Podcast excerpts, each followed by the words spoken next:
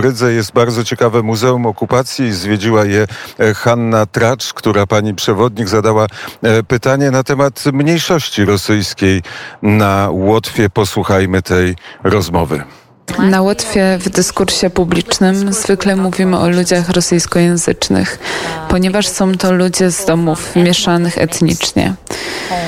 Kiedy mówi się o pochodzeniu etnicznym, może to być pochodzenie ukraińskie, białoruskie, łotewskie, litewskie, polskie. Wielu łotewskich Polaków mówi w domu po rosyjsku, ponieważ byli oni również poddani rusyfikacji w czasie istnienia Związku Radzieckiego. Więc jeśli czyimś językiem ojczystym jest rosyjski lub w domu mówi się po rosyjsku, na Łotwie jest się nazywanym rosyjskojęzycznym. I oczywiście łotewskojęzyczni to ci, którzy mówią po łotewsku w domu. Są to więc rodziny mieszane. Dlatego czasami możemy mówić konkretnie o etnicznych Rosjanach, którzy identyfikują się również jako etniczni Rosjanie, a to około 34%, jak sądzę z najnowszych danych. A potem mamy dużą mniejszość Ukraińców i Białorusinów i znowu wielu z nich mówi po rosyjsku w domu, ale identyfikowaliby się jako Ukraińcy lub Białorusini, a nie jako Rosjanie. Dlatego czasami jest to trudne do zrozumienia z tego powodu, jak wiele jest małżeństw mieszanych. Jak widzimy też teraz podczas wojny na Ukrainie, gdy ludzie opisują, jak ich członkowie rodziny są wszędzie, w Rosji, na Ukrainie i Białorusi. Oni wszyscy są tak wymieszani poprzez małżeństwa. Oczywiście kwestia tożsamości jest zawsze ważna i zawsze skomplikowana. Żyjemy w XXI wieku, kiedy obecne tożsamości mogą być bardzo płynne. I jestem pewna, że w każdym kraju jest to tematem debaty, zwłaszcza w państwach narodowych. A Łotwa została założona jako państwo narodowe. Ale oczywiście chodzi o to, czy chcemy mieć państwo skoncentrowane na jedności etnicznej, czy chcemy mieć naród polityczny. I tu są dwie opinie. Ja osobiście jestem bardziej zdania, że powinniśmy budować naród polityczny gdziekolwiek, ponieważ nasza demografia się zmieniła.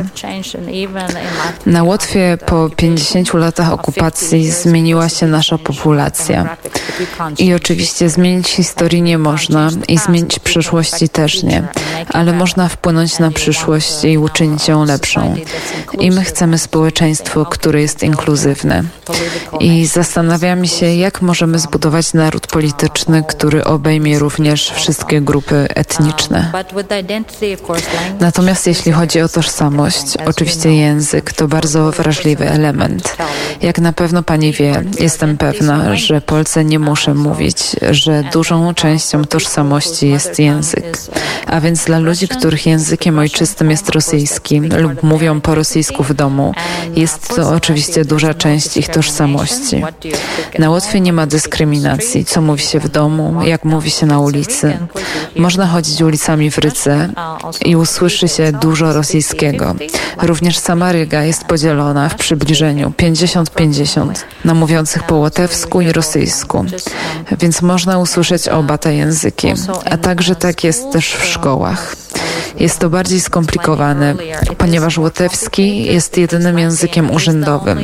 I oczywiście chcemy, aby każdy obywatel Łotwy biegle władał łotewskim.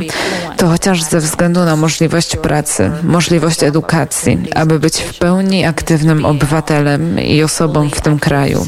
Łotewski język jest ważny, ale nikt nie zabierze nikomu jego języka ojczystego i jego tożsamości. Wiemy, kim jesteśmy, skąd pochodzimy i inne rzeczy, których uczymy się jako, że historia ciągle szuka i zadaje pytania. Natomiast jeśli chodzi o tych, którzy wyemigrowali z innych części Związku Radzieckiego, oczywiście było to bardziej skomplikowane i na przykład myślę, że dla etnicznych Rosjan, ponieważ w Związku Radzieckim język rosyjski oczywiście był językiem faktycznie używanym, a nawet narodowość rosyjska lub rosyjskie pochodzenie etniczne stanowiło w zasadzie większość. I chociaż było się może mniejszością w jednej republice, ale w Związku Radzieckim było się większością, więc posiadali oni sposób myślenia większości. Kiedy Łotwa znów stała się niezależna, etniczni Rosjanie ponownie stali się mniejszością. Mówię z tej perspektywy, nagle większość staje się mniejszością. Zawsze może to być groźne lub budzić niepewność czy dyskomfort. Co to będzie oznaczać? A potem wpływa to na Twoją tożsamość. Ale powiem, że dla etnicznych Łotyszy, mimo że my, i mogę powiedzieć my, gdyż jestem Łotyszką, stanowimy większość, ale mamy również to, co nasi socjologowie nazywają niespokojną większością. Mimo, że jesteśmy większością na wiele sposobów, nadal zachowujemy się, jakbyśmy byli mniejszością, co oznacza, że czujemy się zagrożeni. Osobiście często tego nie robię, ale w tym aspekcie zaliczę się do Łotyszy. Więc znowu, jeśli chodzi o język, w 2012 roku odbyło się referendum. Istniała taka grupa polityczna, która wypromowała pytanie, aby rosyjski był drugim językiem urzędowym. Na Łotwie była to bardzo gorąca debata. To wywołało wiele emocji związanych z tą całą starą traumą i wielu ludzi było zdenerwowanych, zranionych.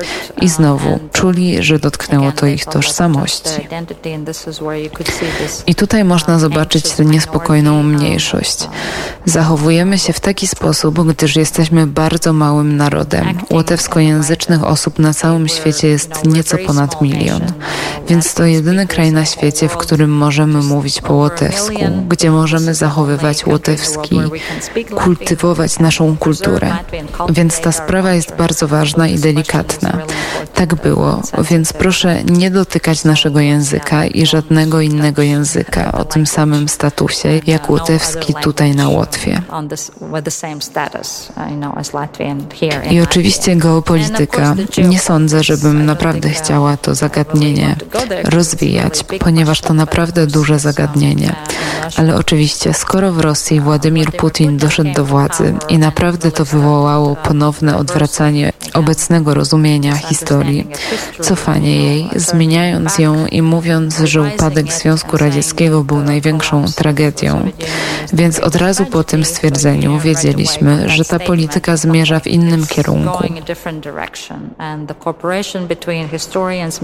Współpraca historyków, muzeów w końcu ostatecznie się skończyła. I myślę, że jest to naprawdę trudne i skomplikowane zdanie stojące przed Rosjanami. Mam na myśli tych, którzy są z Rosji, a także którzy identyfikują się jakoś nadal jako część Rosji lub jako Rosjanie.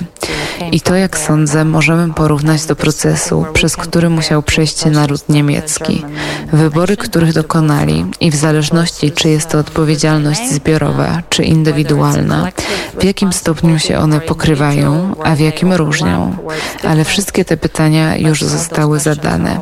Mamy wielu gości, którzy przyjeżdżają, którzy są Rosjanami z Rosji lub którzy są rosyjskojęzycznymi Łotyszami.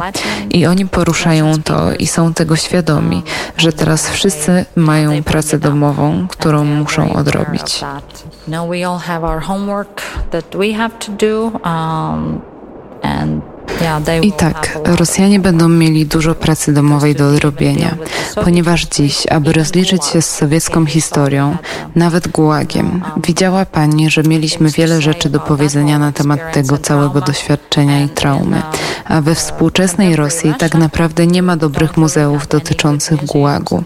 I to jest duża część radzieckiej historii, więc jeśli się o tym nie mówi, jeśli nie analizuje się, jeśli się nad tym nie zastanawia, ale oczywiście mamy nadzieję, sama mam nadzieję, że zrobią to wcześniej niż później, aby żadne pokolenie nie musiało już cierpieć z powodu kłamstw i dezinformacji. Uh, lies and, uh, and uh, misinformation and I oczywiście ułatwi to również naszą integrację, bo chociaż powiem od razu, dane pokazują bardzo wyraźnie, że młodsze pokolenie łotewskich rosyjskojęzycznych osób w wieku od 18 do 25 roku życia jest bardzo wyraźnie za Unią Europejską, za NATO, a wielu z nich również ma w związku z tym konflikty w swojej rodzinie z rodzicami i dziadkami, zwłaszcza tymi, którzy oglądali rosyjską telewizję. Byli oni bardziej dotknięci tą propagandą. Na Łotwie nie ma więc jednego monolitu osób rosyjskojęzycznych. Jeśli mnie pani o nie zapyta, powiem, którego z moich przyjaciół ma pani na myśli, bo nawet wśród nich są różne poglądy. Ale kiedy weźmie się całość osób mówiących po rosyjsku, jest tak wiele różnych opinii. Są bardzo podzieleni, zarówno politycznie, kulturalnie, pod wieloma względami, na wiele sposobów. To było